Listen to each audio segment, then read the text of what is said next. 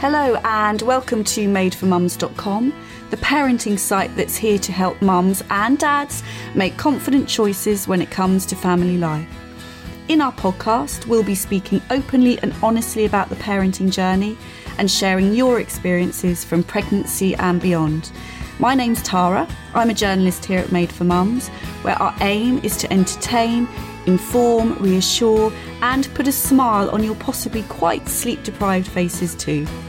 Above all, we want you to know you're not alone in this big, exciting, sometimes scary adventure of bringing up a little human, and to remind you that you're doing a fantastic job.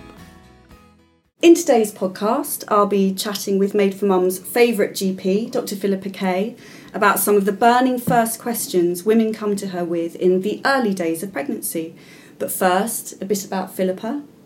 Philippa's a mum of three, a doctor, an author, and a journalist. She is seriously busy, and she says she always knew she wanted to be a doctor, apart from a brief spell considering becoming a ballerina. She says the mum job is way tougher than the day job, but she loves it, and when she gets time to unwind, she likes to spend it cooking, surrounded by family and friends. Philippa, I've got an image of you pirouetting around a busy kitchen. How's absolutely, it going? absolutely. Absolutely. I prepare my kids' meals in a tutu and I practice my plies at the same time. And then I record it for YouTube. we'll check those out. we'll let Philippa Kaye pirouetting. Um, really don't. We were joking. um, so, Philippa, in, in this podcast, we want to talk about some of the questions and queries that women come to you with as soon as they find out they're pregnant.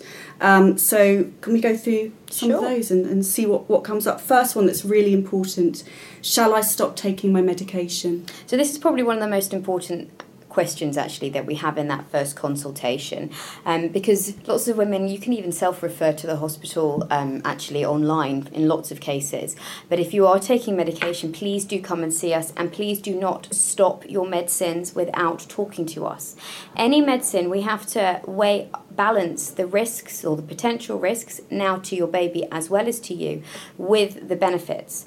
So, for example, asthma inhalers, there is something that really commonly are used. Lots of women will have a blue one and a brown one, and both of those are completely fine in pregnancy. But let's just use them as an example. If they were not fine, we would have to balance the risk of you having an asthma attack and having less oxygen, which would mean that your baby has less oxygen, with a potential risk of the medicine. And we may decide that the risks of not having the medicine are greater than the risks of having it. Asthma medication is safe. Please do not stop that. We were using it as an example. But let's talk about some which potentially do have issues. The first is lots of women are concerned about antidepressants. Please do not stop taking your antidepressants suddenly. People will get a physical um, and often a mental health withdrawal or mental health um, relapse on stopping them. So please do not stop them. Most of the antidepressants are now found to be safe in pregnancy. If we know that you're trying to conceive. We may choose and discuss with you to put you on something that we know is really safe and potentially safe in breastfeeding as well. Sertraline is a good one for breastfeeding and pregnancy. Often we use fluoxetine or Prozac during pregnancy, but most of them are completely safe and please do not stop them without talking to your GP. The other big area is about um, medicines for epilepsy. The risk to the baby if you stop taking your medication and have a seizure is great. So please do not stop taking your medication. That is the first thing. However, there are some which are not considered to be safe in pregnancy, and we would want to change you onto one that is. And preferably, we would like to do that before you conceive so that you would be referred to your specialist to put you on something which is safe in pregnancy at the same time as keeping you seizure free. Finally, some medicines might need to go up during pregnancy. Lots of women will be on, for example, thyroid medication, and we know that if you have a low low thyroid, that your thyroid needs will go up during pregnancy. So please do come and talk to us, and also about any over-the-counter medicines. Some are fine, some aren't. Paracetamol is fine in pregnancy. Ibuprofen is not. The cold and flu decongestant sprays, I wouldn't have those in pregnancy, but the steroid sprays for hay fever, those are completely fine. So please talk to your pharmacist and tell them you're pregnant, unless you've got a huge bump most people will not ask you. so please talk to us and don't stop anything. Uh, totally different topic, Philippa.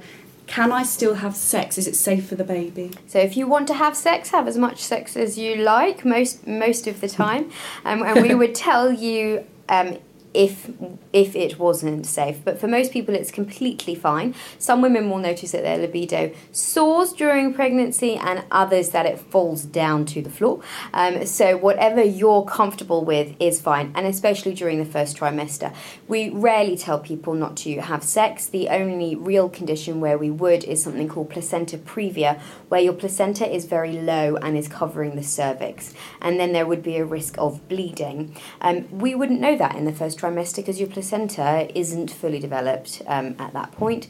Even if at the 20 week scan you had what we would call a low lying placenta, many of those will come up later on during in pregnancy. So you would just be asked to come back for an extra scan, generally at about 28 weeks, and then they would check. If they felt that there was a risk, at that point you would be told. Um, but apart from that, have as much sex as you want and as you need before you're too exhausted when you have the baby and don't want to have it. And that's the last sex you ever have, yeah. And so, and just to be clear, if you've had sex before that diagnosis has been made in those early weeks of pregnancy, it's not, not a problem. Be an issue. Okay. Absolutely not a problem. Fantastic. So a doctor would tell you if you had a condition whereby you can't have sex. Otherwise, as I said, as much or as little as you want. Fantastic. Um, vitamins. Yes, so we recommend that all pregnant women, and actually, if you're trying to conceive for three months um, up to uh, when you conceive, and most women don't know that. So when you're starting to try and have a baby, um, that you take a folic acid supplement. That's 400 micrograms, and there are some conditions, for example, epilepsy, which we just mentioned, where we would give you much higher doses, five milligrams. We would prescribe that at that point. But you can buy folic acid over the counter on its own or as part of a multivitamin. We would like it because we know that it decreases the risk of having um, of the baby having something called a neural tube defect.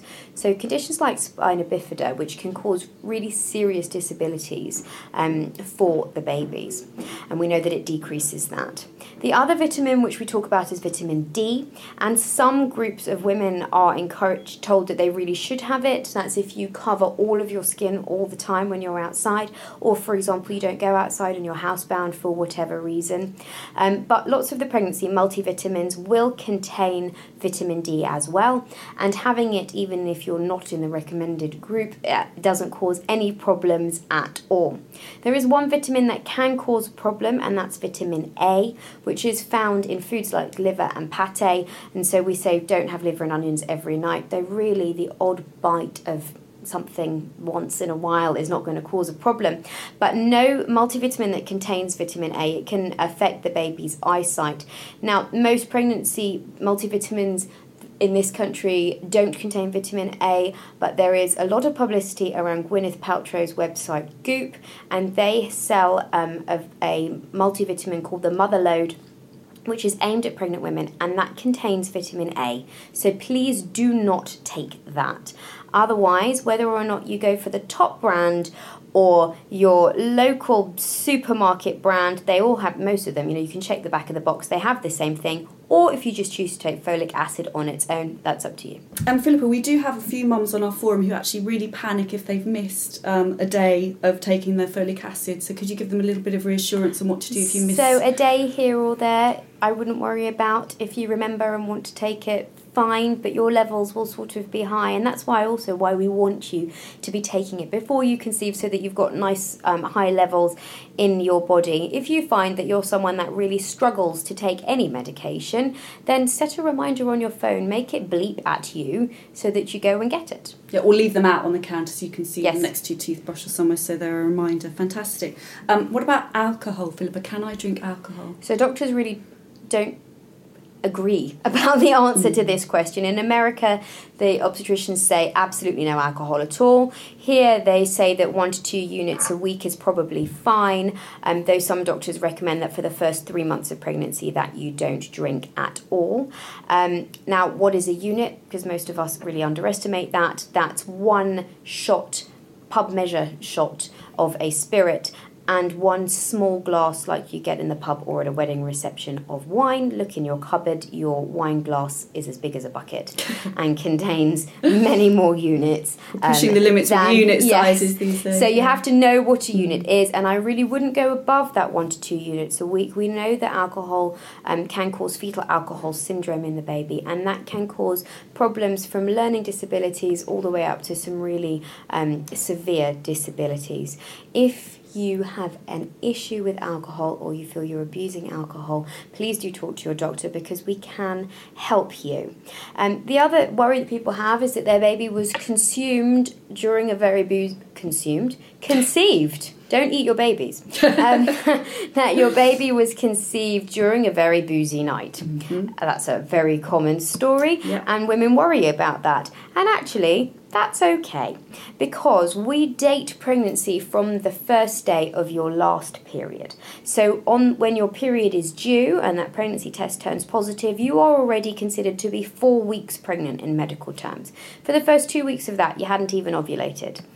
Then in that third week, we have fertilization and then implantation, and it's only at that point that you begin to connect at all and then it takes time for the two systems to sort of connect more to each other. So conceiving in a night of um, boozy passion is not going to cause a problem.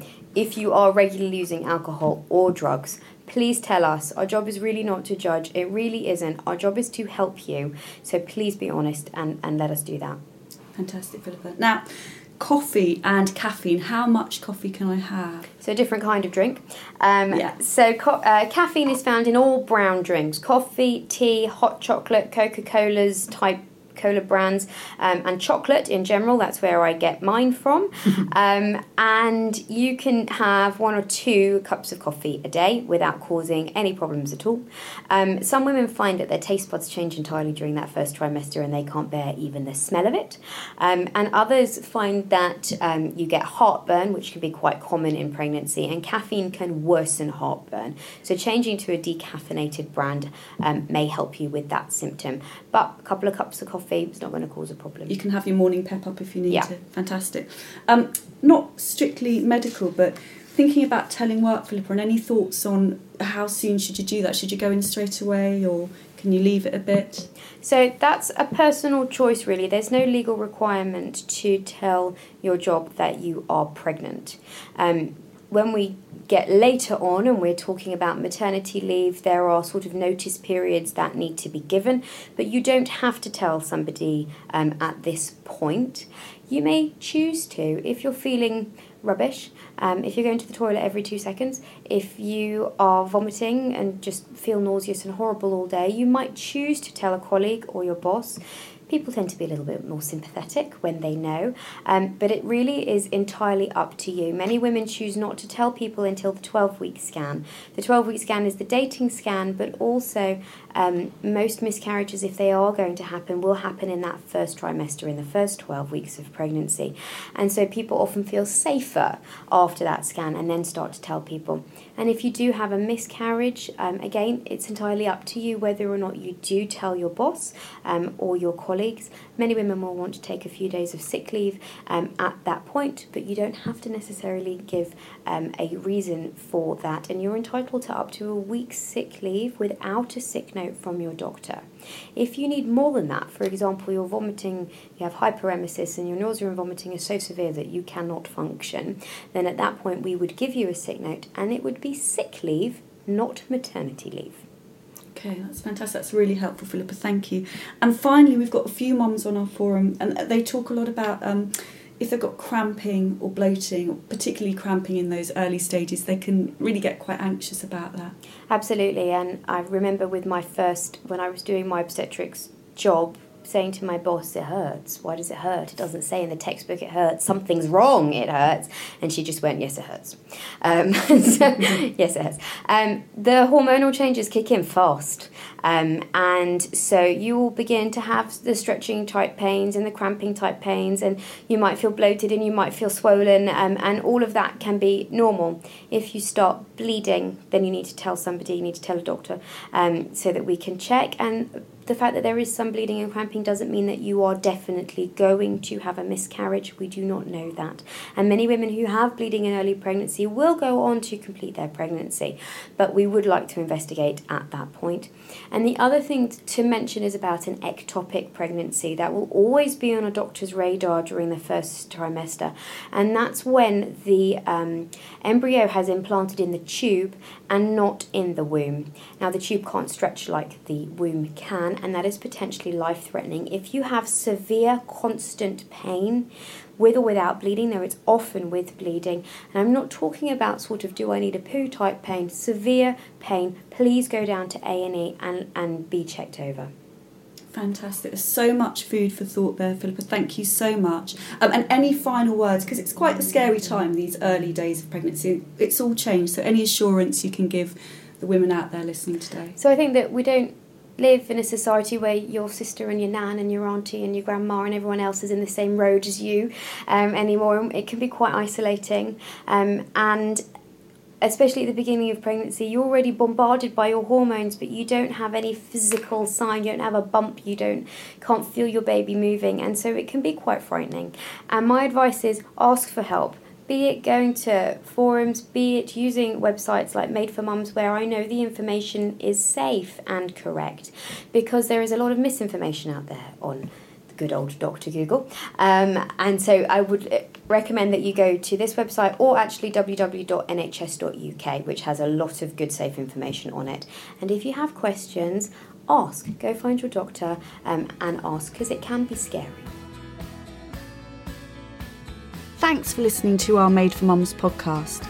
If it's brought up any issues or questions for you, please do check out our website where you'll find loads of helpful info. You can also join in the chat on our forum and be part of our social media community on Facebook and Instagram, as well as meeting up with us face to face at the baby show across the UK. For now, stay cool, stay calm, and we hope you'll tune in for more.